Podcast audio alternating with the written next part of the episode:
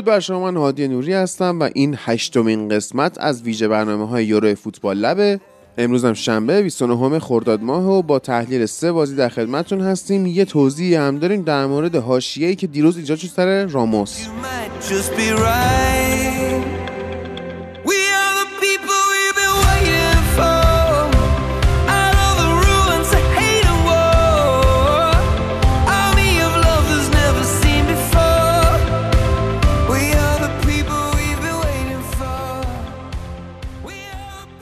خب آقا ما در مورد راموس دیروز صحبت کردیم من و مازیار و امیر حسین که دیدگاه های خاص خودمون داشتیم و در نهایت نظر من این بود که آقا راموس کسی نیست جز کارمند باشگاه و باید به تصمیمات مدیریت هرچی که هست احترام بذاره چون داره اونجا حقوق می‌گیره.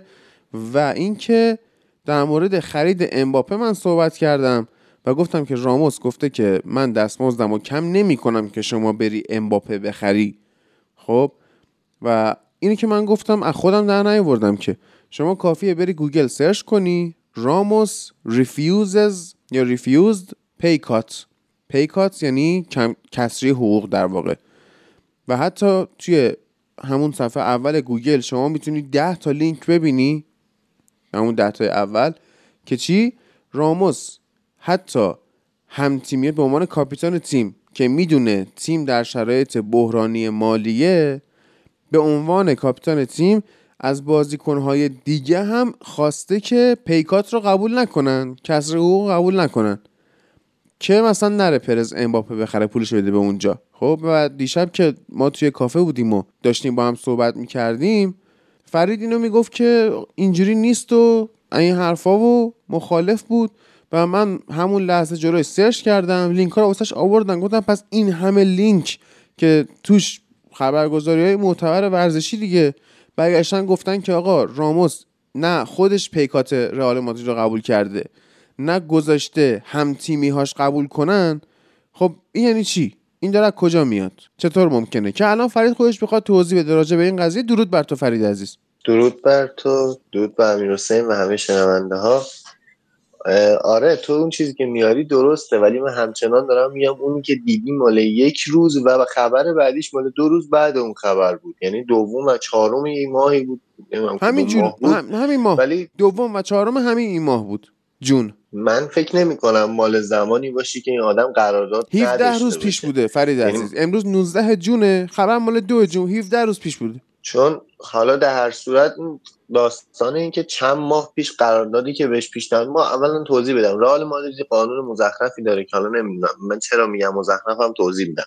که میگه آقا از یه سنی به بالاتر که تو گفتی منچستر یونایتد هم اینو داره و اینا از یه سنی بالاتر قراردادهای تمدید قرارداد یک سال است. ولی این صحبت اینه که آقا ما اگر اینجوری قرار قانونی داره باشگاه قبول ولی ما چه گزینه ای برای پر کردن این اتفاق داریم. اگه قراره همچین قانونی بذاریم و بازیکنامون حاضر نباشن که زیر بارش برن باید یه پلنی براش داشته باشیم دیگه. ما پپر رو در سن سی و یکی دو سالگی برای همین داستان از دست دادیم و همین الان داره تو یورو بازی می‌کنه و ما دفاع نداریم. و خب اگر قراره که ما یک بازیکن رو اینجوری به راحتی از دست بدیم و به این فرض که ما یک قانونی داره باشگاهمون حتما باید یه گزینه جانشینی داشته باشیم. نمی... مشکل ما با پرز اینه که نمی‌دونه چی کار می‌کنه. یه طرف بازیکن آزاد راحت جذب می‌کنه هرچند که هزینه زیادی براش انجام شده. برای آلابا یک بونوس یا همون جایزه بسیار بالا گرفت که بیاد به رئال و یه بازیکن رو به راحتی که کاپیتان تیممونه رو آزاد از دست میدیم. و خب این از این زاویه مشکل داره. شما نمی‌تونی انقدر راحت اونم در دوران کرونا که اصلا تیم ها به مشکل مالی خوردن و به قول آقای پرز باید سوپرلیگ ایجاد شه تا ما زنده بمونیم. آیا واقعا اینکه قاعده ای تو این دوران یه استثنایی براش قائل نشیم منطقیه یا نه؟ ولی در هر صورت همونجوری که تو گفتی این داستان به راموس هم وارده که این می‌خواست این قانون بعد سی سالگی رو بشکنه. می‌گفت من خیلی گندم من باید بفهمید که مثلا باید حداقل دو سال من بازی کنم. درسته بالای سی سالم ولی من بهترین بازی کنم من بیشترین گل زدم با که دفاعم. فکر کنم دوم یا سومین گلزن برتر رئال تو چند فصل اخیرم بوده. با توجه به پنالتی ها و موقعیت هایی که برای ارسال و هد اینا داشته. ولی من فکر می‌کنم که تو این داستان کمترین مقصر رو در واقع کمترین تقصیر رو راموس داره به خاطر اینکه فقط این اتفاق که حالا می‌خواسته نمی...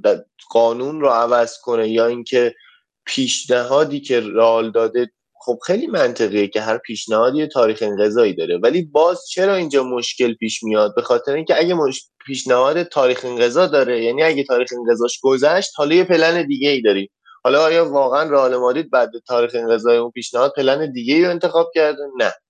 ما می‌دونیم که رئال مادرید با قد بازی این کارو می‌کنه و هیچ کاری برای آی پرس فقط می‌خواد انضباط رو یاد بده ولی در در این صورت هیچ جای انضباط هیچ جایگزینی برای این انسان هایی که به خاطر انضباط یا همون قوانین باشگاه از تیم خارج میشن نداره فرید. و این یکی دوتا هم نیست فرید مگه اون بله. زمانی که دیوید بکام اومد رئال مادرید و فرگوسن در واقع با تیپا انداختش بیرون ماجرا این نبود که فرگوسن می‌گفت آقا بکام داره خودش از, از داره خودش از مجموعه تیم بزرگتر می‌بینه. و من نمی‌خوام همچین بازی کنی رو. ما قرار نیست استثنا قائل بشیم. و فرستادش رفت. آقا نمی‌خوام. من اصلا یادم نمیاد ما چقدر از فروش دیوید بکام پول اومد تو باشگاهمون. صرفا بازیکنی که برای تیم تعیین تکلیف کنه. بازیکنی که بیاد بگه من فلانم پس شما باید این کارو بکنید. این یعنی بازیکنی که خودش رو از یک کارمند باشگاه بزرگتر داره می‌بینه از مجموعه تیم بزرگتر می‌بینه می‌خواد فراقانونی عمل بکنه یا در قبالش عمل بشه. و این بازیکن دیگه اونی نیست که تو برای تیمت بخوایش.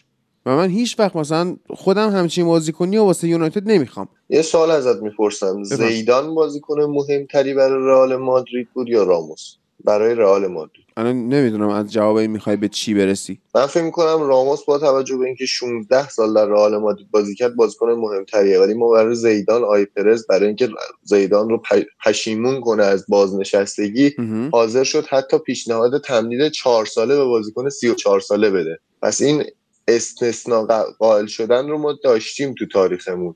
فقط الان که تو این شرایط کرونا و تو این کم درآمد بودن باشگاه و به قول خودش ضرری که باعث ممکن بود اگه سوپر لیگ نیاد تیم ها منحل بشن. آیا واقعا منطقی نبود که دوباره یه استثنایی باشه؟ ما همینجوری می‌دونیم که زیدان هم بازیکن بزرگی بود و حق داره که استثنا باشه. چون بازیکن کم حاشیه‌ای هم هست. نمیشه با بکام مقایسش کرد.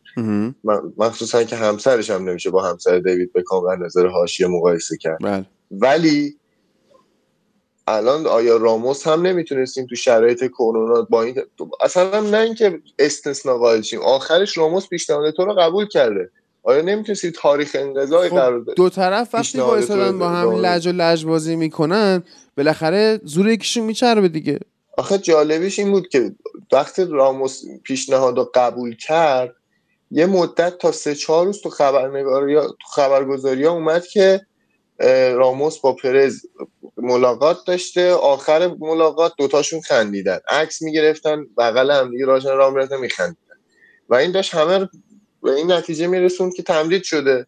راموس کوتاه اومده و تمدید شده.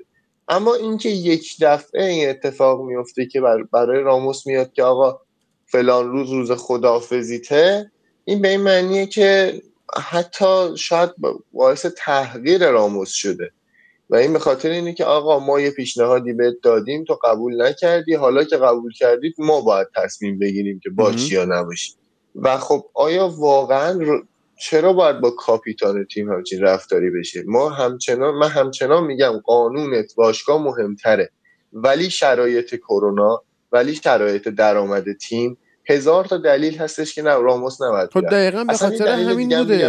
بگو. خب بگو. دلیل آخرم اینه آقا ما هر دفعه این کار انضباط باشگاه بوده جایگزینی نبوده. آقا اون فرگوسنی که تو میگی بکام گذاشته بیرون ولی تیم قهرمان می‌شده. تیم هزار تا مهره داشته.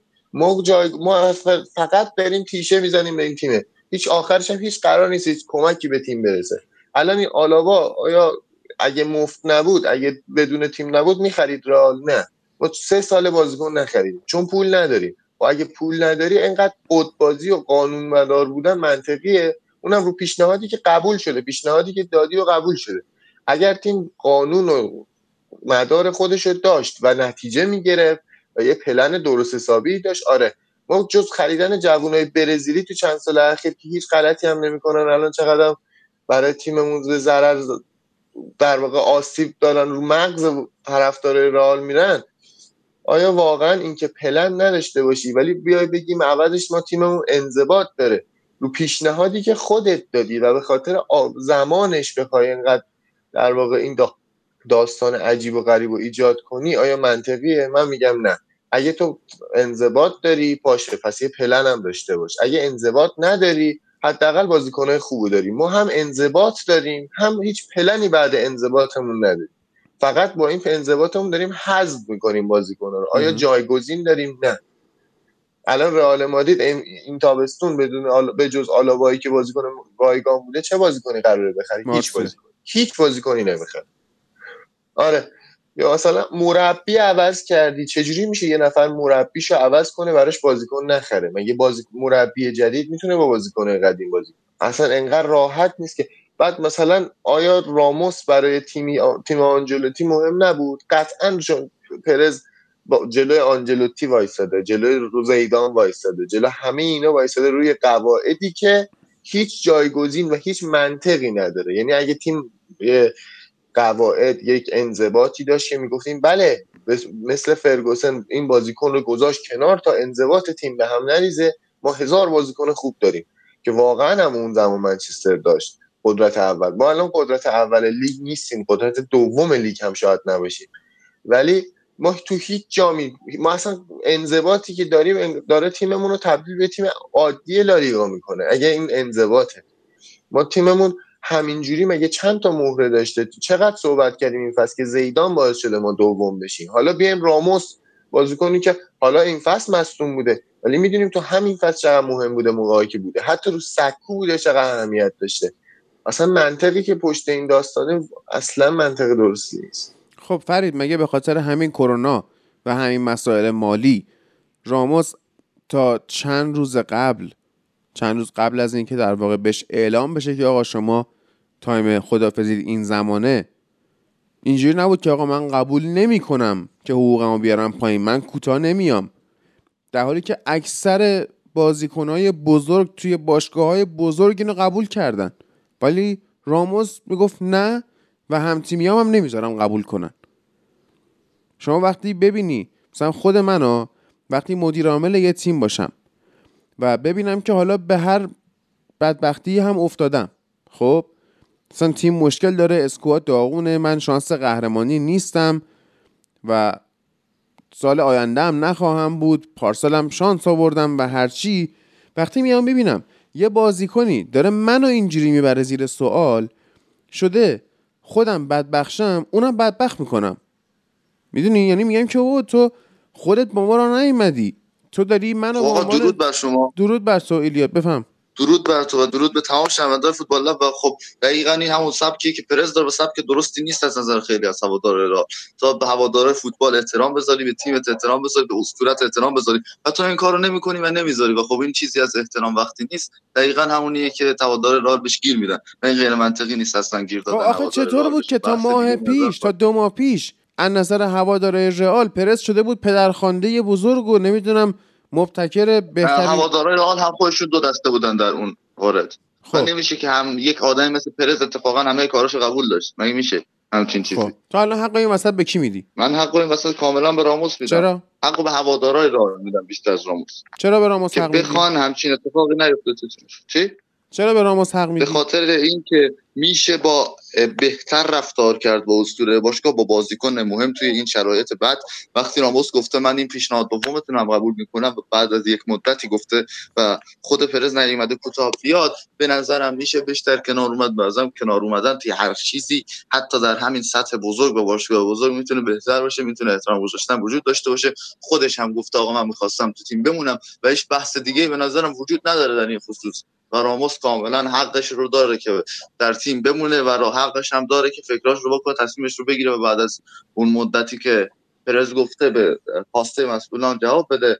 و خب به قول فرید پرز و با مدیریت رئال هم هیچ پلی ندارن. واران هم می‌خوام بدن و آلاوا بیارن. دو تا دفاع وسط بدن یه دفاع وسط بیارن که بدتر میشه اوضاع. و کلا به درد هیچ اتفاقی نمی‌خوره این وضعیتی که رئال ایجاد کرده.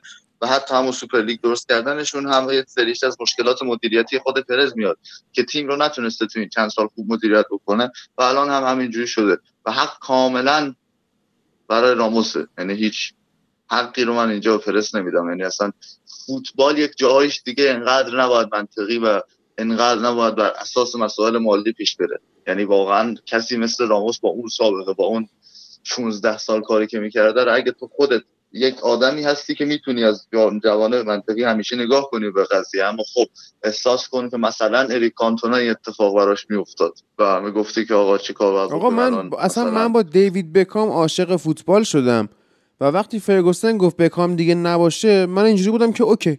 اصلا بکام برای من فرگوسن بوده پرز نبوده و تو هم کاملا می‌تونی منطقی نگاه کنی.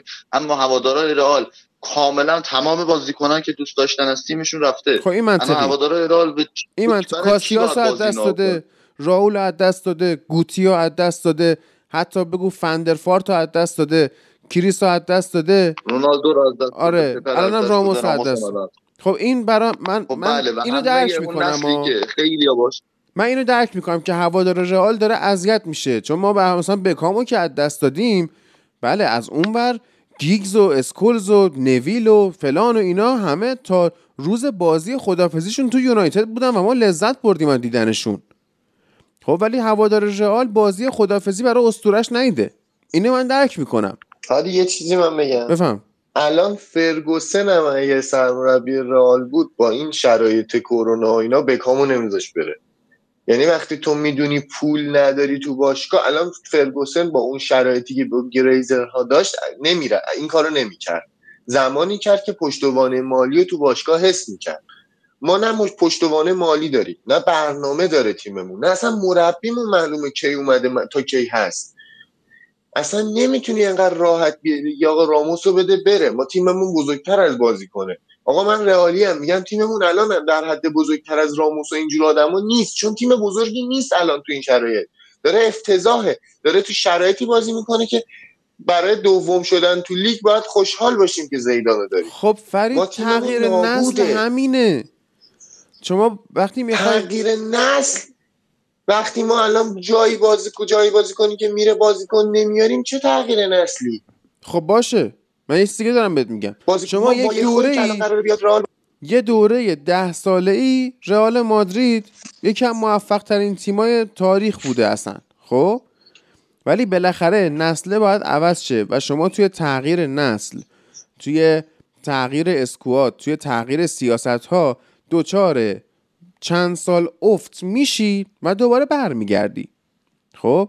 اینکه حالا الان رئال شده یه تیم درجه دوی اروپایی چیزیه که من خیلی باش آشنام و الان از سال 2013 به این ور یونایتد شد یه تیم درجه سه اروپایی. بعد امسال تازه شده یه تیم درجه دو اروپایی. خب؟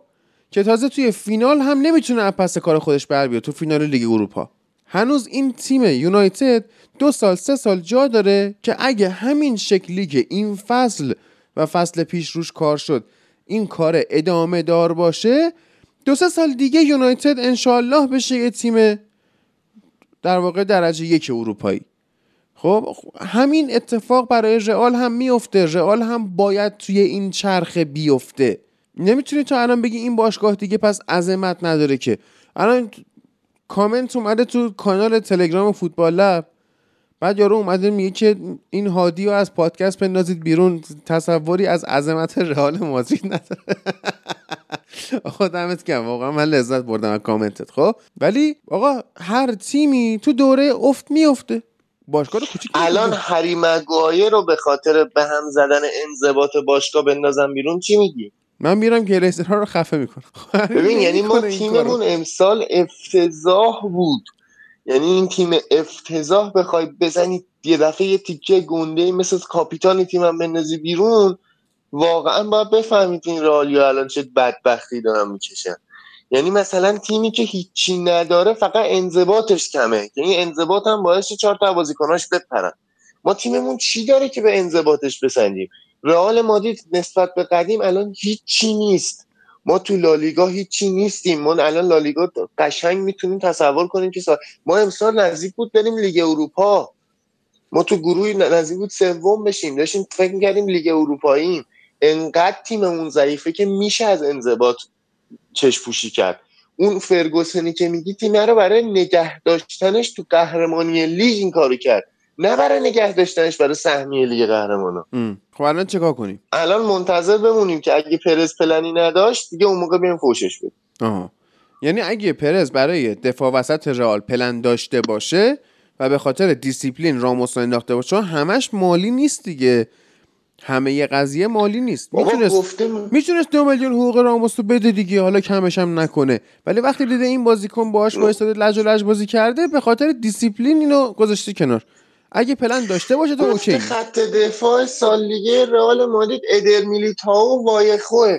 وایخو تو تیم دسته یک بهش بازی نرسید. من میگم تو راموس رو در بدترین شرایط هم باید حفظ کنی. یعنی اگه راموس مثلا یا از پرز اختیاراتش در باشگاه فراتر بره مثلا از همه چی بگه بگه آقا من اصلا قبول ندارم اینی که آنجلوتی میگه. من اصلا این بازی نمی‌خوام دفاع وسط باشم آنجلوتی باید بگه من برم مهاجم نوک راموس شما باید حفظ کنید در این شرایط رئال یعنی هیچ ربطی نداره. چرا؟ چه به این قضیه که چرا آدم میگه تیمو به هم تو خودت طرفدار یونایتد. پوگبا بیاد اینجوری تیمو به هم بریزه که ما هم الان توی بحران نتیجه و اینا هستیم.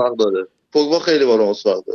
داره تیمو به هم میریزه. دارن در نفس یک عمل انجام میدن. درسته؟ آقا اصلا در نفس هیچ عملی رو انجام نداده آقای راموس خب؟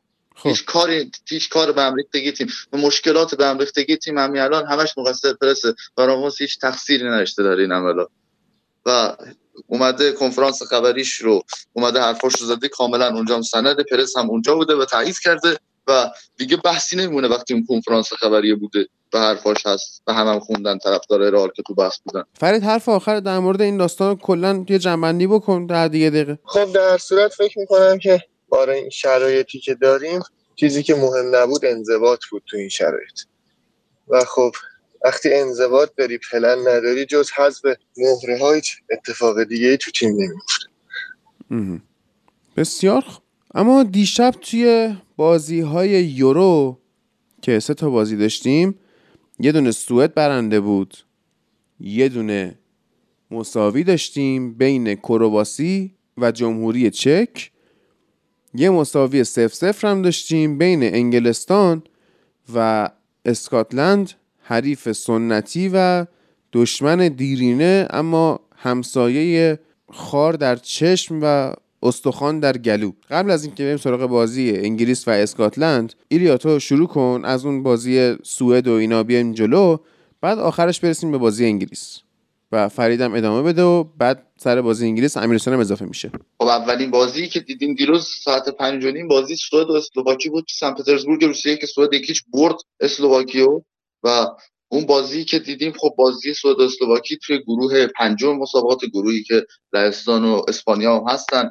جفتشون بازی خوبی رو کرده بودن. هفته اول اسلوواکی یک امتیاز لهستان رو بر هم با اون تحلیلایی که کردیم یک امتیاز رو گرفت از اسپانیا و بازی دفاعی خیلی خوبی رو انجام داده بود تو اون سیستم 442 و اون قدرت دفاعی بسیار خوبش رو تو این بازی هم دیدیم. یعنی یک قدرت دفاعی بسیار خوب از تیم سوئد در این بازی دیدیم که باز هم گل نخوردن. و واقعا تیمی که اندرسون ساخته تیمیه که برای گل نخوردن ساخته شده و اون هم چه گل نخوردن. یعنی واقعا بازی بسیار خوبی رو انجام میده. این تیم توی خط دفاعی خیلی خوب جمع میشن. همونطور که تو بازی اسپانیا گفتم اینا یک لحظه هم از اون سیستم 442 خودشون فاصله نمی‌گیرن و کاملا تمام فضاها و مناطق زمین رو پوشش میدن و خیلی خوب. بازی رو انجام میدن و واقعا تیم سعودی یکی از تیم های خوب جوان بوده در این مسئله همونطور که خط دفاعیش خط دفاعی خوبیه با بازی خوبی که تو این دو بازی از لیندلوف دیده بودیم. در خصوص اسلوواکی شاید بشه گفت نیمه اول و نیمه دوم بازی کلا بازی خیلی جذاب و پرموقعیتی رو ندیدیم. هرچند که توپ خیلی وسط زمین رد و بدل نمی‌شد و هر دو تیم در مواقع مالکیت توپ رو می‌گرفتن.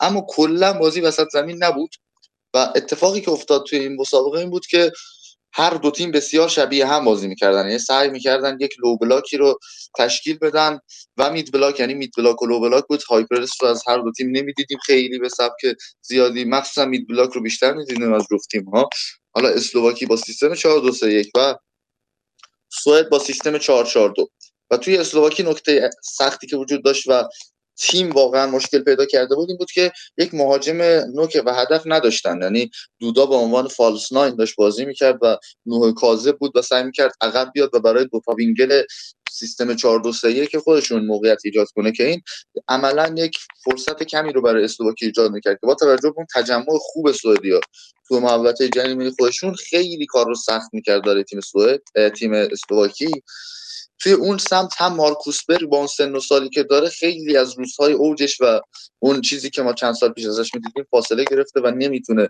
اون مهاجم تموم کننده باشه و جایگیری های همیشگیش رو داشته باشه.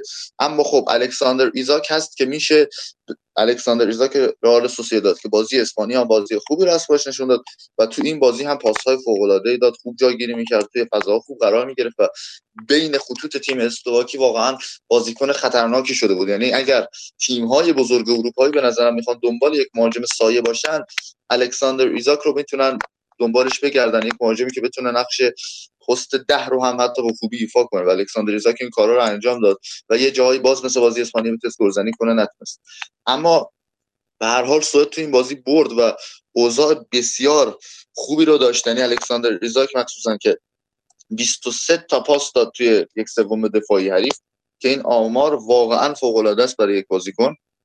و بدون اینکه گلی بخورن دو تا بازی اولشون رو پشت سر گذاشتن سوئدی ها چیزی هم که باز شده و بازی از لحاظ تماشاگر پسند بودن جذاب نباشه همین تفکر دفاعی سوئد بود. یعنی سوئد اگر تفکر دفاعیش رو کنار میذاشت آقای اندرسون می‌تونست با یک اختلاف خوبی بازی ببره بازی جذابتر بشه و بازی نزدیکتر بشه. اما توی این بازی که سبک هر دو تیم بیشتر شبیه هم بود سبک بازی دو تیم و خیلی هم سطح بودن تیم سوئد تفکر دفاعیش جواب داد. و تونست از تک موقعیت هایی که مرسل استفاده کنه میل فورسبک پنالتیشو بزنه بازی ببره. و این موضوع باعث شد که سوئد الان چهار امتیازی باشه و تقریبا سود خودش رو قطعی کنه به مرحله حذفی. و واقعا تیم قابل احترامی هر چند که بازیاش شاید بازی جذابی نباشه. حالا اگر فرید صحبتی داره در مورد این بازی می‌تونیم بشنویم و بعد بریم سراغ دو تا بازی دیگه دیروز که بازی های گروه چهارم بود. من فکر می‌کنم که سوئد با توجه به اینکه میانگین سنی بازیکناش بالاست در صورتی هم که صعود کنه از یه جایی به بعد به مشکل بخوره و اینکه در واقع با تیمایی که میانگین سنی بالایی دارن در صورت صعود در مراحل بعدی از این لحاظ به مشکل می‌خورن. حتی ایتالیا هم که می‌بینیم با دفاع مسنش ممکنه در مراحل بعدی به مشکلات سنگینی بر بخوره چون مدافعان در واقع مرکزی دیگهش. حالا در مورد آچروی صحبت کردیم ولی اونقدر مطمئن نیستن. ولی در مورد بازی دیروز همونطور که قبلا گفتم جمهوری چک در حدی که لازم باشه تلاش می‌کنه. امتیاز لازم رو کسب کرده و سودش رو تقریبا قطعی کرده. سوئد هم همینطور در موردش این کردیت ایجاد شده که بازی ها رو به اون اندازه که نیازه تلاش می‌کنه. بلده که چجوری نبازه و حتی جلو اسپانیا هم اینو اثبات کرد که می‌تونه حتی برنده بازی هم باشه و موقعیت خطرناکی رو ایجاد کرد. یک بازی ضد حمله و ریاکتیو خوبی انجام میده. آره توی بازی بعدی که چک و کرواسی بود یک دو نیمه متفاوتی رو دیدیم نسبت به هم دیگه. و خب کرواسی که واقعا نشون داد که انگلیس اوورتینک کرده بوده راجبش خیلی کرواسی جدی گرفته بوده توی بازی اول. مخصوصا توی یک سوم شد که واقعا اونقدری که فکر می‌کردیم کرواسی خوب بازی نمی‌کرد تیم قوی نبوده توی این بازی هم نشون داد. چک واقعا با یک برنامه و پلن خوب هم موقع مالکیت توپ هم زمانی که مالکیت رو در اختیار نداشت یک تیم منظم و با برنامه بود که می‌تونست به هر می‌تونه به هر تیمی ضربه بزنه و به نظرم خیلی انگلیس کار سخت خواهد داشت رفت سوم مقابل چک و بازی بسیار خوبی کردن و می‌تونستن ببرن. اما خب اون خلاقیت فردی پیوشیش و کلاس بالای بازیش که توی این بازی نیمه اول سمت راست بازی می‌کرد و اومد نیمه دوم سمت چپ گل زد. تاثیرگذار بود و تیم سو... تیم کرواسی تونست یک امتیاز رو بگیره تا حداقل از یک قدمی هست خلاص بشه. واقعا تیم کرواسی خیلی با اون چیزی که فکر می‌کردیم فاصله گرفته توی از جام جهانی تا الان. یعنی هم سو... هم روسیه و هم کرواسی دو تا تیم بودن که از اون انتظاری که داشتیم خیلی پایینتر عمل کردن. و یه نکته هم در مورد میانگین سنی سوئد تو گفتی. اینه که توی حریفشون اسلواکی هم دیشب مثل خود سوئد میانگین سنی بالای سی سال داشت و این یک نکته منفی برای هر دو تیم بود که بازی با سرعت بالای دنبال نمی‌شد. یعنی کلا هر سه بازی دیروز بازی هایی بودند که سرعت بالای انتقال توپ رو نمی‌دیدیم. بازی ها پر سرعت و جذاب نبودن. حالا بجز به نظرم نیمه اول بازی کرواسی و چک که سرعت بالایی رو ازشون می از هر دو تیم می‌دیدیم مخصوصا چک.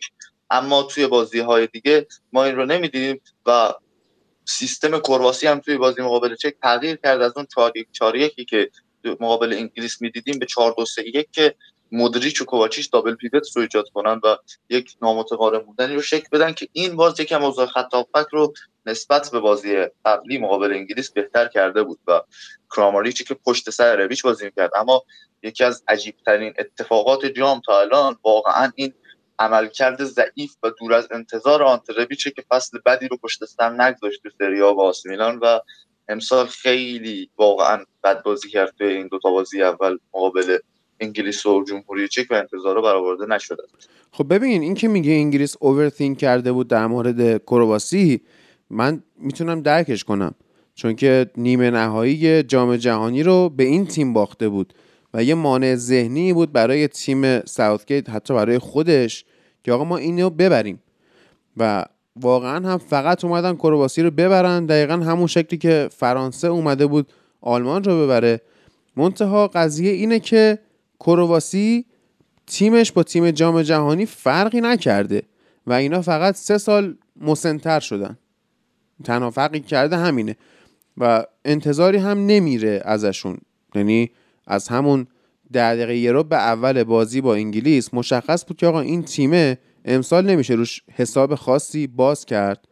و از اون برم خب چک داره خوب کار می‌کنه و ببینیم جلوی انگلیس چیکار می‌کنه. اما در مورد حالا وارد بحث بازی خود انگلیس بشیم. به شدت این تیم افتضاح بود و یکی از دلایلش می‌تونه این باشه که در واقع گر ساوتگیت ریسک نکرد. این اشتباه رو انجام داد. یکی از دلایلش می‌تونه این باشه که وقتی که کرواسی رو بردن مانع ذهنی برداشته شد یه مقداری به خودشون مغرور شدن که می‌دونیم این از انگلیسی ها خیلی برمیاد. اما در کل این اعتماد زیاد از حد به بازیکنهای منچستر سیتی کار دست تیم ساوتگیت میده و در صدر اونها من استرلینگ رو می‌بینم. یعنی فیل فودن خوب کار کرد. ولی تو بازی قبلی ما دیدیم که کایل واکر بازی کرد. درسته که حالا OK بود ولی من باز راضی نبودم از این حرکت. اما دیشب با بازی کردن لوکشا نبود تریپیه اولین مشکل تیم ملی انگلیس ایجاد شد. دیدیم که تو بازی اول جلوی کرواسی چقدر کیران تریپیر سرزنده بازی می‌کرد با اینکه توی پست تخصصی خودش یعنی سمت راست نبود. چپ داشت بازی می‌کرد. ولی همین که این داشت چپ بازی می‌کرد و نقش اینورتد داشت خیلی به تیم کمک کرد.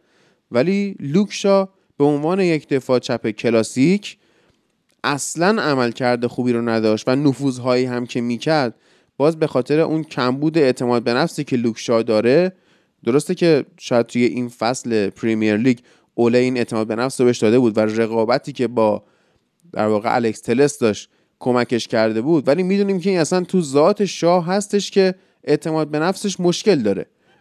و اصلا خوب نبود بازی دیشب رو. استرلینگ بسیار فرصت سوزی کرد. هر چقدر که میسن ماونت تلاش می‌کرد که آقای من یه کاری انجام بدم استرلینگ زحماتش رو به باد می‌داد. هری کین با اینکه خیلی مهاجم خوبیه اما توی نقش جدیدش گم شده. یعنی یه target man ای رو درسته که مثلا آقای مورینیو میاد شروع می‌کنه فالس ناین بازی رو دادن و جواب می‌گیره ازش. اما باید ببینید ابزار تاتنهام چی بوده واسه این داستان؟ شما سون رو داشتی شما لاملا داشتی شما لوکاس مورا داشتی که اینا راحت می‌تونستن رانین بیهایند رو انجام بدن و تاتنهام بره چیکار کنه؟ ضد حمله بزنه. خب تیم ملی انگلیس ضد حمله نمی‌زنه. تیم ملی انگلیس سوار بر بازیه. وقتی شما سوار بر بازی باید target man داشته باشی به جای false nine.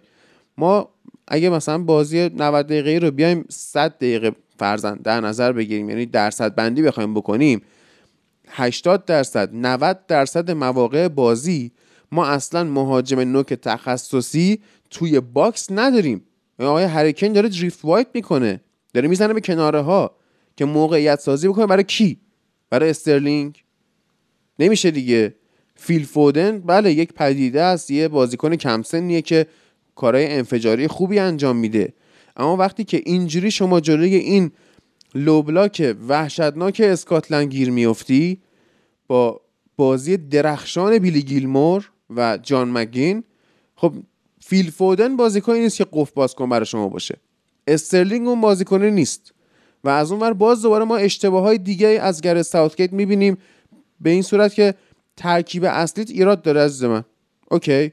باید با تعویضا جمع جور کنی اشتباهات تو. ترکیب اصلی چرا ایراد داره؟ به خاطر اینکه جک گریلیش توی بازی نیست. جک گریلیش بازیکنی نیست که شما با عنوان یک بازیکن تعویضی بیاریش و تاثیرگذار باشه. گریلیش باید fix باشه و شروع کنه به اذیت کردن و خسته کردن خط دفاعی حریف. از زمانی که گریلیش دقیقه 60 اینطورا وارد بازی شد بازیکنه اسکاتلند به خاطر اینکه از بقیه خط حمله انگلیس بجز میسن ماونت و فیل فودن دچار تهدید خاصی نشده بودن انرژیشو داشتن توانشو داشتن که بیان گریلیش رو متوقف کنن و هر توپی که گریلیش بهش می‌رسید می‌خواست یه دریبل انجام بده یه پاس بده خطا می‌کردن روش. یعنی فقط به محض اینکه گریلیش اومد تو زمین تمام استراتژی تیم اسکاتلند این شد که اینو بزنیم. هیچ کار دیگه ای نمی‌کردن. و اگه قراره اینو بزنن. شما بعد از اول بازی این کارو بکنی که یا دفاع حریف خسته بشه یا اصلا اخراجی بگیری از تیم حریف. چرا باید این بازیکن دیر بیاد تو؟ بعد تعویض بعدی. هریکین رو می‌کشه بیرون. استرلینگ میشه کاپیتان. خب با این یه ضعف دیگه. استرلینگ می‌خواد تیم رو رهبری بکنه. in your dreams. ضعف بعدی. هری کین میاد بیرون. رشفورد میاد تو. رشفوردی که هیچ act مثبتی ازش دیده نمیشه. و تا آخر این جام هم شاید دیده نشه. شما می‌تونستی کالورت لوین رو بیاری تو که با سرزنی به عنوان یک نوک تخصصی شروع کنه برای شما حتی پخش توپ بکنه. من کار ندارم می‌تونی براش ارسال بلند انجام بدی و این گل بزنه. پخش توپ که می‌تونه بکنه. وقتی هریکین دیگه توی بازیش اینجا افتاده که تو پست تخصصیش بازی نمی‌کنه. دریفت وایت می‌کنه. پس هر چقدر شما دروازبانت مدافعات توپای بلند بفرستن هریکینی وجود نداره که سر بزنه برای تو پخش توپ بکنه که. پس بعد اونو می آوردی تو. بعد شما پنج تا تعویض داری. تو بازی قبلی سه تا تعویض استفاده کردی که تعویض آلبرما بود که اومده بود فقط مید بلاک رو ببنده که گل نخوری از کرواسی. توی این بازی فقط تو دو تا تعویض کردی.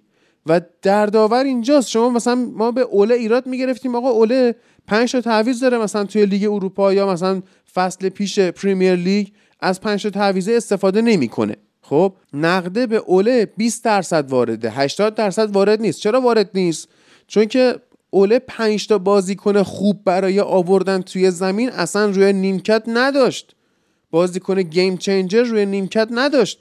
تو که داری؟ بذار من اصلا بیارم. من تعویزی های انگلستان رو توی بازی دیشب لیستش رو بخونم ببینم آیا اینا می‌تونستن قفل بازی رو باز کنن یا نه. هادی من الان تا تو داری میگردی یه چیزی بگم. واقعا اینکه استرلینگ رو ورد گذاشت مهاجم نوک باور نکردنی بود. یعنی اصلا اتفاقی بود که من همچنان باورم نمیشه بازیکنی که بدترین finishing رو بین تمام وینگرها و مهاجمای انگلیس داره استرلینگه و بردنش تو مهاجم نوک اشتباه محض بود. چون اگر مثلا شما یه بازیکنی که finishing نداره می‌بری مهاجم نوک فقط می‌تونی یه دلیل داشته باشه. عقبتر از وینگرها بازی کنه توپ رو براش بکارن و اون اتفاقی که بخواد انجام بده. اما این کارو نمی‌کردن اینا براش سانتر می‌کردن. رشفورد سانتر می‌کشید برای هدزنی استرلینگ. یعنی واقعا با هیچ منطق حتی اگه دوتا جابجا بودن حداقل رشفورد قد بهتری برای هدزنی داره آقا. نه استرلینگ ارسال های بهتری از راشفورد داره. چرا باید راشفورد سانتر کنه و استرلینگ مهاجم نوکت باشه؟ و تو مهاجم نوک داری. خب مثلا اگر تاکتیک رو زمین بود گفتیم آقا کالورت لوین رو نباید می آورد مثلا کالورت لوین نقطه قوتش ضربه سره آقا این آدم داشت سانتر می‌کشید 20 دقیقه آخر. خب چه کار داری میکن حداقل با این تعویض حداقل رشفورد میاد مهاجم نوک میذاشتی. گریلیش آوردی که از اون ور رو زمین کار کنه رشفورد آوردی این ور که ارسال کنه. خب باشه این خیلی خوبه. مهاجم نوکت کیه؟ رحیم استرلینگ شوخی می‌کنی؟ اصلا چرا؟ یعنی با دو تا مهاجم یعنی حتی اگه هریکین مثلا من هریکین رو فکر می‌کنی به خاطر مصونیت برای خستگی آورد بیرون تو؟ نه. برای تعویز استراتژی. حالا من ادامه میدم که گر ساوتگیت مصاحبه کرده دیشب و از تاکتیکاش جلوی اسکاتلند دفاع کرده. حالا می‌خونیم مقالش رو با هم دوتایی سه تایی هستن چهار تایی. خب تعویزی های انگلیس. جک ریلیش که حماقت محض که این بازیکن اصلا چرا باید روی نیمکت باشه. مارکوس رشفورد که با اینکه من از رشفورد بدم اومده و اعتقاد دارم که این اصلا نباید یعنی حتی پیرهن تیم ملی برای این آدم گشاده اما با توجه به سبک بازی که داره لیاقت fix بودن رشفورد از استرلینگ بیشتر. دامینیک کالورت لوین که صحبت کردیم در موردش. جیدن سانچو که می‌دونیم توانایی هاشو جردن هندرسون. تو بازی دیشب برخلاف بازی اول آقای کلوین فیلیپس مؤثر نبود. توی مید بلاک پنج نفره اسکاتلند گم شده بود. توی صحنه ها حضور نداشت. و ما بازیکنای با این قابلیت و این پست بازی رو یه ویژگی واسه بازیشون مد نظر داریم دیگه. اونم چیه؟ اینه که شما وقتی می‌بینی که تیمت می‌خواد از عقب بازی سازی بکنه باید بیای نزدیک بشی به خط دفاعیت. آقای کلوین فلیپس موقعی که تیم می‌خواست از عقب بازی سازی بکنه خودش رو حتی به عنوان یک گزینه پاس هم مطرح نمی‌کرد. می‌رفت لایه مید بلاک اسکاتلند گم می‌شد. که ما من تو فرید یاد باشه بازی دیشب بارها صحبت کردیم که آقا فیلیپس کو؟ چرا فیلیپس حضور نداره اینجا؟ و این تیم دیشب انکرمن می‌خواست که مناسب ترین گزینه برای این کار جردن هندرسون علا رقم فصل ضعیفی که توی لیورپول داشت برای این بازی مناسب ترین گزینه بود. آقا بیا توپو از خط دفاع بگیر ببر به یک خط جلو انتقال بده مهاجماتو راه بنداز. که فیلیپس این کارو نمی‌کرد هندرسون می‌تونست بکنه. بعد حالا استرلینگ رو من برای چی میگم؟ استرلینگ توی تیم گواردیولا یه اتفاقی میفته که حالا اصلا شما بگو هر حرفی که من در مورد گواردیولا بزنم اشتباه باشه این یه دونه رو نمی‌تونی رد کنی. اونم چیه؟ اینه که گواردیولا به تیمش یاد میده که آقا تا موقعیت صد درصدی گل نداشتی شوت نکن. رحیم استرلینگ توی منچستر سیتی گل می‌زنه. به خاطر اینکه اکثر موقعیت هایی که گیرش میاد موقعیت 100 درصد گله. چه کسایی دارن بغل استرلینگ و پشت استرلینگ بازی می‌کنن؟ یکی مثل جزوس داره بازی می‌کنه دی‌بروینه بازی می‌کنه. عرض خدمت شما ریاض محرز بازی می‌کنه برناردو سیلوا بازی می‌کنه. سالهای قبلی داوید سیلوا بازی می‌کرد آگوئرو بازی می‌کرد و اینا انقدر میرن دفاعهای حریف رو به خودشون مشغول می‌کنن که فضا واسه استرلینگ باز میشه یه tap-in گل کنه یه دروازه خالی گل کنه. در حالی که شما استرلینگ رو بیا تک به تک بزنه. نمی‌تونه بزنه. یه دونه گل استرلینگ به اورتون زده سه چهار فصل پیش یارتون باشه. اون پشت محوطه یه به قول فیفا بازار یه آردوی گرفت این رفت تو گل. چند تا مگه ما از استرلینگ شوت از راه دور سراغ تنها موقعیت های خطرناک دیشب انگلستان یه دونه ضربه سری بود که جانستون زد. خیلی خوب پرید دمش زد به تیرک که در برگشت توپ رسید جلو پای خودش نتونست گل کنه. دومین و تنها موقعیت خطرناک بازی انگلیس بعد از این شوت از راه دوری بود که میسن ماونت زد. غیر از این ما موقعیت نداشتیم. خب چیکار داشتی می‌کردی تو بازی؟ اگه شوت از راه دور زده میسن ماونت و موقعیت خطرناک شده یعنی چی؟ آقا خیلی منطقیه. جلوی تیمی که لو بلاک داره بازی می‌کنه شوت بزن. کدوم بازیکن تو توانایی شوت زنی داره؟ هریکن توانایی شوت زنی داره که از محوطه دوره. اومده عقب بازی سازی کنه. که این کارم به خوبی بلد نیست. ما سراغ داریم که رابین فن‌پرسی هم یه موقعی که midfield تیمش ضعیف بود drift wide می‌کرد میومد کناره ها توپ سازی می‌کرد ولی بعد به سرعت خودش می‌رفت توی محوطه تو box قرار می‌گرفت. چرا هری کین قرار نمی‌گیره؟ هری کین کو؟ بعد کی میره قرار می‌گیره؟ استرلینگ. finishing استرلینگ در موقعیتی که 100 درصد گل نباشه با finishing آنتونیو والنسیا برابری می‌کنه. گل سه امتیازی که هفته پیش تو بازی قبلی انگلیس به ثمر رسون استرلینگ به ثمر رسون اون رو هم داشت خراب می‌کرد. اونم کوبید به دروازه‌بان. شانس آورد که رفت تو گل. وگرنه اونم گل نمی‌شد. این چیزی که ما از استرلینگ سراغ داریم. مارکوس رشفورد برتری داره بازیش نسبت به استرلینگ. به خاطر اینکه دوتا پاس قطری هم می‌تونه بده. دوتا شوت از راه دور می‌تونه بزنه. یه تهدیدی می‌تونه ایجاد کنه. تو همچین بازی قفلی که حریف رفته رو خط دروازه بعضا داره دفاع می‌کنه و استرلینگی که تو ذهنش دیکته شده این طرز فکر که تا موقعیت 100 درصد نداشتی از شوت زنی پرهیز کن و دو تا موقعیت بهش رسیده هم تو بازی قبلی هم تو این بازی که امیر حسین هم شاهده که میسن ماونت پاس lob میف... یعنی پاس lob پاس چی میشه به فارسی؟ این پاس های عمقی هوایی. میفرسته داخل محوطه برای استرلینگ که اگر یک مهاجم ای اونجا بود فرقی هم نمی‌کنه چپ پا راست پا همونو یه volley می‌زد گل می‌شد. منتها استرلینگ توپو می‌گیره stop می‌کنه دور می‌زنه وای میسه پشت به دروازه که به یکی پاس بده. آقا low block حریف تشکیل شد. خب تو چیکار کردی با این تیم؟ انقدر دیگه حالا باشه منچستر سیتی قهرمان شد با یه ابزار متفاوتی قهرمان شد. نذار انقدر بازیکنای سیتی رو تو ترکیب. بازیکن سیتی بازیکن تورنمنتی نیست بازیکن لیگیه. اینو من بفهمی شما. جیدن سانچو می‌تونه قفل باز کنه می‌تونه یه دریبل موفق بزنه. استرلینگ چی کار می‌کنه؟ نمی‌تونه کاری بکنه آقا.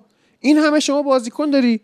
و اینا رو بازی نمیدی تریپیه باید وایسه روی نیمکت بشینه بازی احمقانه لوک شا رو نگاه کنه. لوک شا هم از این پاس های لاپ پاس در واقع بهش می‌رسه. چیکار می‌کنه؟ زر شوت می‌زنه. با پای چپ از جناح چپ یعنی زاویه بسته شوتی می‌زنه که توی اون دربی نمی‌دونم چند پایتخت محمد نوری که اون موقع تو پرسپولیس بازی می‌کرد همچه شوتی رو به استقلال زد. یعنی چیزم نمیشه. ضربه دروازه هم نمیشه. میره اوت میشه مثلا. خب چی کار کردی؟ ایلیا؟ خب حالا به نظرم زیاد بحث شد در مورد انگلیس نه من اصلا خورده. حالا چهار امتیاز آره زیاد بحث شد خیلی هم اعصابا خورد بود و اینا. بازی هم داشتیم با هم می‌دیدیم. و کلا تیم چهار امتیازش رو گرفت. برای صعود می‌خواست بجنگه. کلا نمی‌دونم ساوثگیت خیلی از پتانسیل این تیم کمتر از اون چیزی که داره استفاده می‌کنه.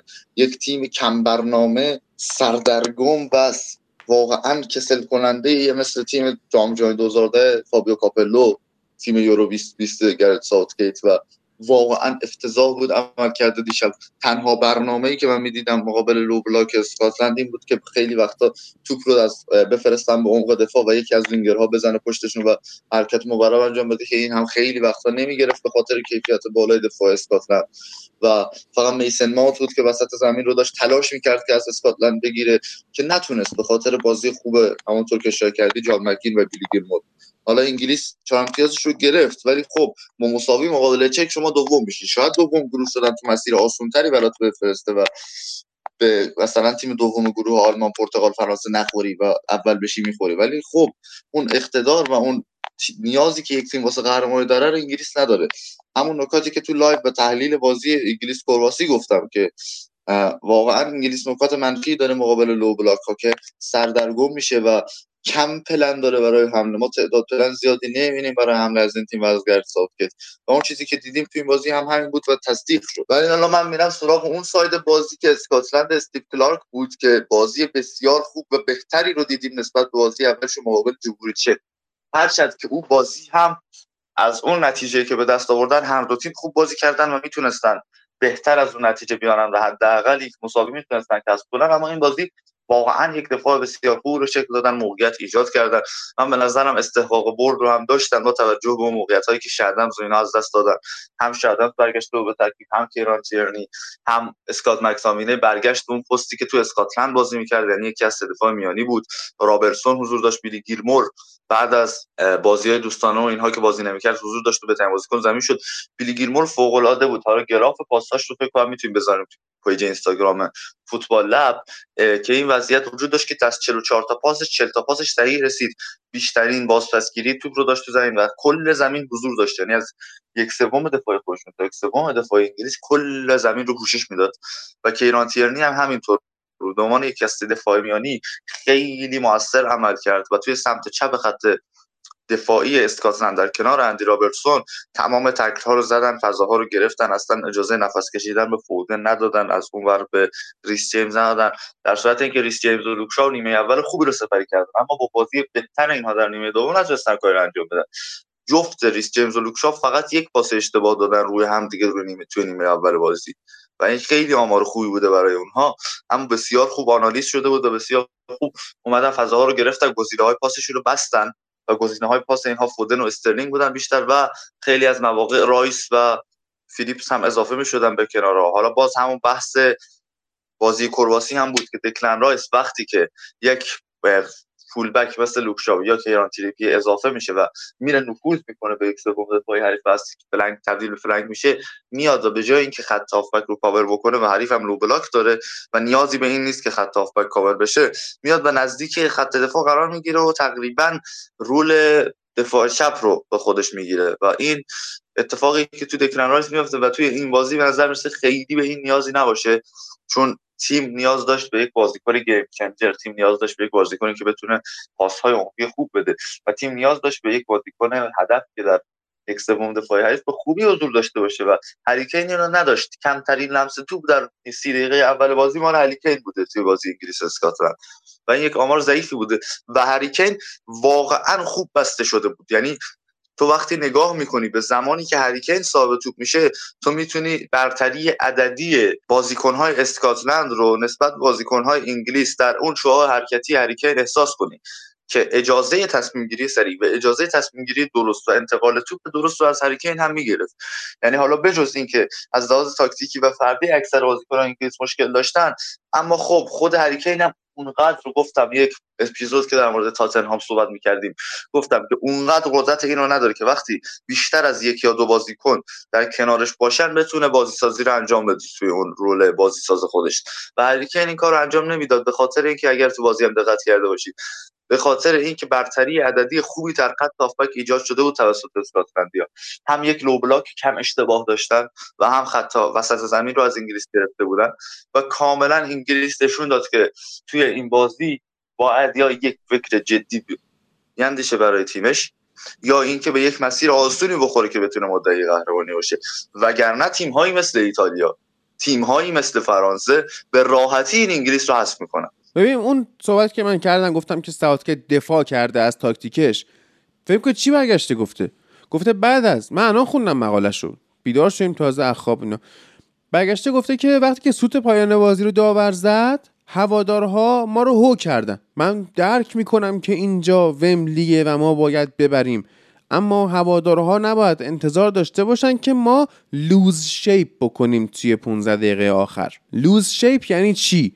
یعنی ما یک شیپی برای خط حملمون در نظر گرفتیم. یعنی یک فرمی براشون در نظر گرفتیم و بهشون گفتیم که آقا خارج از این فرم بازی نکنید. این نماد چیه؟ تأثیرات گواردیولا بر فوتبال کشور که خلاقیت در جلوی زمین رو از مهاجمها و وینگرها بگیری. غیر از اینی که من گفتم بازی نکنید. همین. همین فقط قبل از گواردیولا هم بازیکن‌های خلاق میگم قبل از گواردیولا هم بازیکن‌های خلاق انگلیس در تورنمنت‌های مختلف ناکام بابا دو تا شوت می‌زدن. دو, دو تا بازی ریسکی می‌کردن. دیگه نمی‌کنن. حالا بذار امیر حسین هیچی نگفته. دلش هم خونه. یه ذره صحبت کنیم با امیر حسین کوتاه. امیر حسین فقط چون آره. درود بر شما. همه زدی دیگه. دل من از همه خونتره. وضعیت خیلی وخیم بود. واقعا من بازی استرلینگ رو که می‌دیدم اصلا عصبی می‌شد و می‌گفتم چرا باید این حالا کاپیتان من‌سیتی باید باشه. اون جدا. من از سیتی خوشم نمیاد. حقشونه. همچین کاپیتانی داشته باشم. و اصلا این چه باید بازوبند کاپیتانی تیم ملی انگلیس دستش باشه. یعنی واقعا افتضاحه. کسی که نمی‌دونه باید چی کار کنه. کسی که دقایق آخر بازی جلوی اون لو بلاک وقتی توپ بهش می‌رسید نمی‌دونست می‌خواد چی کار کنه. نمی‌تونست تصمیم بگیره. نمی‌تونست پاس بده نمی‌تونست دریب بزنه. آخرش هم خودش اومد تنهایی سه چهار تا دریب زد توپم زد توی اوتو تموم شد رفت. حتی یه کورنر هم هست خب وقتی هم تیم بازی کنی هست چرا تعویض نباید بشه؟ چرا باید تا دقیقه آخر بازی همچین افتضاحی تو ترکیب بمونه؟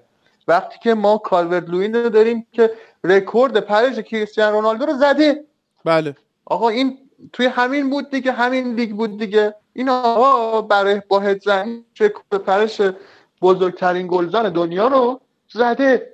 چرا نگه ازش استفاده کنی؟ چرا نگه وقتی می‌بینی که خط دفاع اسکاتلند داره کم میاره؟ چند تا هد خورده. یه دونه استونز زده یه دونه فلان زده یه دونه بیسار زده. بابا خب اینو بیار یه دونه هد بازی برای در بیاره. یعنی تو تورنمنت نکنیم یعنی چی؟ تو تورنمنت شما باید عملگرا باشی. تو تورنمنت باید به هر روشی به هر به هر بدبختی شده باید بیای ببری. به هر بیصفتی شده فقط باید بیای ببری. shape کدومه؟ مگه می‌خوای لیگ بازی کنی؟ مگه می‌خوای روند طی بکنی؟ آقا این بازی من دفاع حریف رو آنالیز می‌کنم می‌بینم مثلا تو پره ضعیفه. خب می‌زنم دیگه. برای چی نزنی؟ و از یه چیز جالبتر حالا همه دارن به بازی دیکلان رایس ایراد می‌گیرن ولی بازی انفجاری که ما توی تیم خودش فس هم می‌دیدیم ازش اصلا اینجا ازش نمی‌بینیم. اصلا یه اج... معلومه که اجازه نداره. یعنی می‌بینی به چشم که اجازه نداره یه دیریب کنه بیاد دوباره توپ بگیره از همونجا شوت بزنه. کاری که توی وسام خیلی می‌کرد. آقا ماتیچ نمانیا ماتیچ مگه تو یونایتد وقتی می‌بینه تیم به مشکل می‌خوره نمی‌گیره از وسط زمین دیریب بکنه تا دم محوطه حتی توی محوطه میاره. خب رایس هم دقیقا همین کارو می‌تونه عین ماتیچ بکنه. یه ذره بهتر چون جوونتره چرا اجازه نمی‌گیره این؟ چرا آخه؟ چرا نباید؟ وقتی که همچین پتانسیلایی داره همچین بازیکنایی بعدش هم این پتانسیل رایت فوق العاده بازی رفت جلوی چلسی این داشت کارو در می آورد این داشت برای اون تیم واقعا داشت کارو در می آورد چند نفر دریپ کرد. من دستمو گذاشتم گفتم این چیکار داره می‌کنه؟ اینجا اجازهشو نداره. اصلا نمی اومد جلو. من تا لحظه آخر می‌دیدم که این توی محوطه جریمه خودمونه. ده قدم جلوتر حالا فوقش وسط زمین. جلوتر نمیدیدیش هادی من یه جمله فقط واقعا عصبی می‌شدم. بگو فرید. ببخشید ببخشید من فقط میگم که بازی اول نشون داد که وقتی کیران در واقع تریپیر وقتی هست و با پای غیر تخصصی داره در دفاع چپ بازی می‌کنه تونست به در واقع پست 6 و پست 8 یا همون دو تا بازیکن خط عقب هافبک انگلیس پاس های زیادی بده و این باعث شد که ما بگیم چقدر فیلیپس خوبه چقدر رایس خوبه و این بازی متوجه شدیم که توپگیری های کمتری وقتی بهشون توپ های کمتری به این دوتا بازیکن می‌رسه چقدر در بازی بدون توپ در مورد باشگاهشون حرف نمی‌زنم تو انگلیس ضعیف بازی می‌کنن. یعنی حتی رایس تازه مدتی در نیمه دوم بهتر شد. ولی واقعا فلیپس کلا تو بازی گم بود. و این نشون میده که بازی بدون توپ بدی دارن که یکی از مهمترین خصلت های بازیکن پست شیشه که باید بدون بدون توپ کجا بازی کنه. و کاری که هیچ کدومشون نمی‌کنن. من فکر می‌کنم که آخر سر این که بین این دو تا فضای زیادی ایجاد میشه انگلیس به مشکل می‌خوره. ببین یه اتفاقی که افتاد این که ما حالا توی بازی اول اسکاتلند هم در صحبت کردیم. با هادی این بود که این مربی اسکاتلند یه سری از بازیکنایی که واقعا حقشون بود توی این ترکیب بازی کنن و بازی نمی‌داد. جالب هم حالا دلیلش هم می‌تونست منطقی باشه به خاطر اینکه اومده بود اسکات مکتومینی و توی جای اصلی خودش داشت بازی, می... بازی می‌داد. ولی حالا گذشت. این بازی دیدیم نه داره دیگه استفاده کرد. هم از گیلمور استفاده کرد هم از مگرگور حالا بازیکنی که منم خیلی تعجب می‌کردم که بازیش نمی‌داد. مگرگور یکی از رکنای اساسی سلتیک بوده این چند تا فصل اخیر.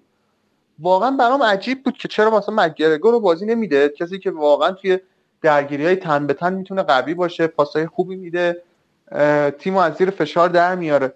وقتی که سه نفر هستن اون و اون وسط توی ترکیبی که حالا انگلیس چیده وقتی که ماونت قرار مدام به جلو کمک کنه. این ماونت وقت اینو نداره خیلی وقتا که بخواد بیاد پاسو بگیره بازی سازی انجام بده. یه بازی سازی مثلا با فولبک سمت خودش انجام می‌داد که واقعا لوکشا تو این مورد ضعیف بود. و اصلا به پای ماونت نمی‌رسید. ماونت یه دریب می‌کرد توپ ازش پاس می‌گرفت یه دریب می‌کرد میومد جلوتر می‌دید که لوکشا هنوز عقبه. وقتی پاسو براش مینداخت لوکشا نمی‌رسید به توپ. یعنی این سرعت پایین شا واقعا من تعجب می‌کردم که حالا چجوری که انقدر توی یونایتد ازش تعریف می‌کردن. درسته که پیشرفت داشته ولی واقعا در حد اینجا بازی کردن الان نبود. چرا چیلول استفاده نمی کنی یه کسی که با ماونت مچ یه نفری که با ماونت مچ می‌تونه بازی های ترکیبی کنه. تیم اگه قرار پرسی انجام بشه تیم از تیم از زیر پرس در بیاره. از اون خط میانه قوی اسکاتلند که اونجا رو واقعا پر کردن وسط زمین رو پر کردن خلاص کنه و توپو برسونه به تو چرا همچین کاری نمی‌کنی؟ چرا دو تا بازیکنی که با هم مچ بعد میاد حالت می‌بینی یه چیزای دیگر رو می‌بینی عصبی عصبی تر میشی. پاسای به اون خوبی ماونت جاگیری به اون خوبی ماونت. چه استرلینگ چند تاشو خراب کرد؟ چند تاشو حتی نتونست درست استپ کنه؟ امیر حسین استرلینگ چند شوت داشت؟ واقعا افتضاح بود. چند تا شوت به سمت دروازه فکر فکر کنم کنم بیشتر از سه تا داشت نداشته. داشته باشه. فکر نکنم. صفر شوت داشته استرلینگ. عالی شد. عالی شد.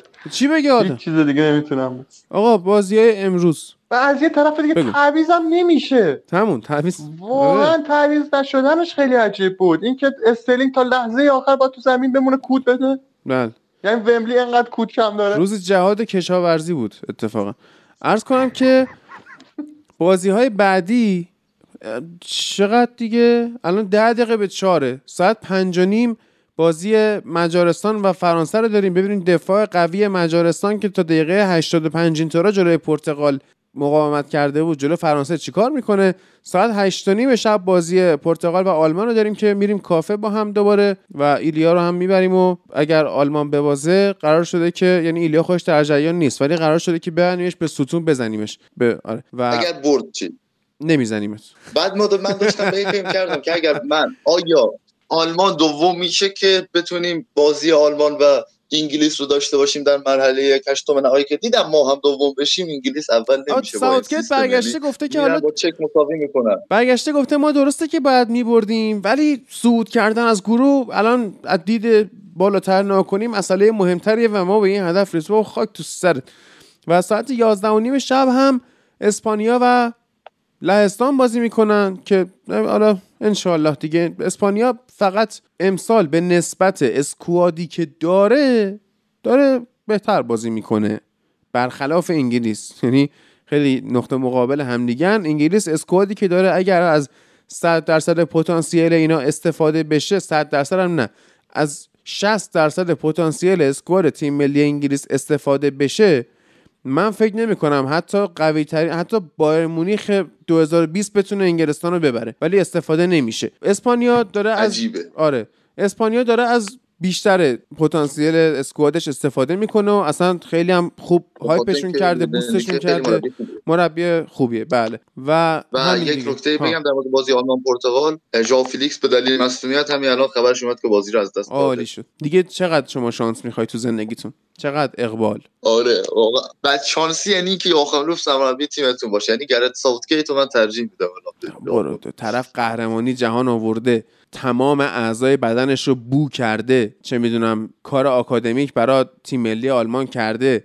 از 2006 اونجا نشسته داره کار می‌کنه. حالا یه تورنمنت squad آلمان خوب نیست شد تقصیر یواخیم لو؟ squad آلمان خوب نیست؟ حتی هافبک کیمیش گورتسکا گوسنس گندوغان کروس رو به هر کی بدی قهرمان رو نه کروس سنش بالاست. گندوغان بازیکن منچستر سیتیه. گوسنس رو که من نمی‌شناسم. گورسکا و اینا هم که کمن و شما مهاجم نوک برای گلزنی شما ویژگی بارز آلمان تو همه تورنمنت هایی که ما ازش دیدیم داشتن مهاجم نوک خوبه. یا از زمانی که تو دنیا اومدی نه تو 2000 دقیقاً قهرمانی جام جهانی مهاجم نوک خوب نداشتیم. کی بود مهاجم نوک تو؟ آ مهاجم تو اکثر بازی ها 4 6 0 بازی می‌کرد که مولر بود نوک و خب بعضی وقتا نوک هم می‌شد یعنی پست مهاجم تخصصی می‌شد. مولر می‌تونه بازی کنه از بازی ها هم یعنی فکر کنم یکی دو تا بازی هم میروسلاف کل میروسلاف کلوزه بود باری کلا. خب سنش بالا بود فقط بازی برزیل جواب داد سنش بالا وقتی... بازی نکرد. از وقتی شما دنیا و بازی فینال هم جواب نداد. از وقتی شما دنیا اومدین میروسلاف کلوزه توی نوک خط حمله تیم ملی آلمان داشته گل می‌زده. و همین الان کلوزر رو می آوردن گل می‌کردیم موقعیت ها رو. نداره من واقعا از ورنر تر... به ورنر ترجیحش میدم میروسلاف کلوزر. خب هر معلومه که ترجیحش میدی. من اون گرد مولر که روی هم به مرتیس دیپا کلا ترجیح میده. گرد مولر که مرد نمرده. نمی‌دونم گرد مولر مرده یا نه. ولی گرد مولر این موقعیت هایی که ورنر گل نمی‌کنه گل می‌کرد. با تو همین این سن فرضی الانش. مهاجم ندارید دیگه از من. بریم آقا بریم. استفاده کردن جای نادرست هم هست توی تیم ملی آلمان. وقتی ببین الان توی چلسی من توی اپیزود چند تا اپیزود قبلم گفتم گفتم که این اومده هاورتس رو توی چلسی همه جا تست کرده تو جایی نبود که تستش نکنه. از پست هشت شروع کرد آروم آروم آوردش جلو. تا رسید به اینکه فالس ناین جواب. خب دیگه و همه فهمیدن این جایی به جز اونجا جواب نمیده. تو بازم میار میذاریش می. دیوونه ای مگه خلاصه که به این صورت شد دیگه و می‌تونید فایل های این اپیزودها رو از کانال تلگرام تویت اسپورت دانلود کنید داشته باشید و روز بعدش توی کانال خود فوتبال لب هم قرار می‌گیره و اگرم خواستید می‌تونید بیاید کافه با هم بازی ها رو ببینیم. لینک کافه رو واسه رزرو و تماشا و اینا من می‌ذارم توی توضیحات اپیزود و اینستا فوتبال لب همون توی caption tag شون می‌کنم. با این خبرهای نه‌چندان هیجان انگیز وقتش ازتون خدافزی کنم.